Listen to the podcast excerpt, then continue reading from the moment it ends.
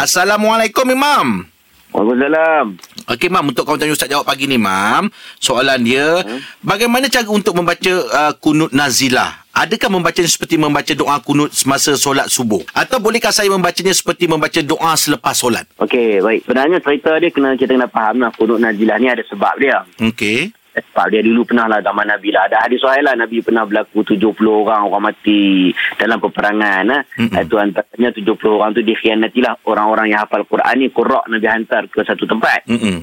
Lepas tu Nabi sedih. Nabi fras. Jadi Nabi mula buat semayang dan iringi dengan kunut.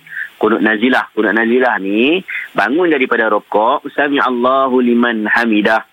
Nanti kita baca kunut.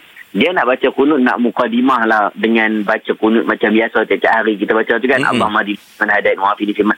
Boleh. Tapi afdal kalau boleh dia tambah lagi lah. Macam doa-doa.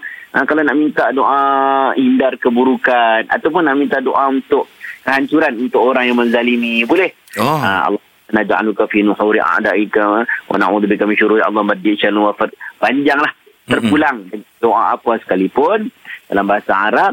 Jadi bolehlah tak ada masalah. Kalau dia nak tambah dalam keadaan COVID ni kan, dia anggap COVID tu macam musuh. Mm-mm. Kan? Pasal sekarang ni kita pun kata wabak ni satu benda yang musuh. Jadi kita nak baca Allah inna na'udzubika minal junun wal baras wal judham min sayyi'il asqam pun boleh. Tak ada masalah.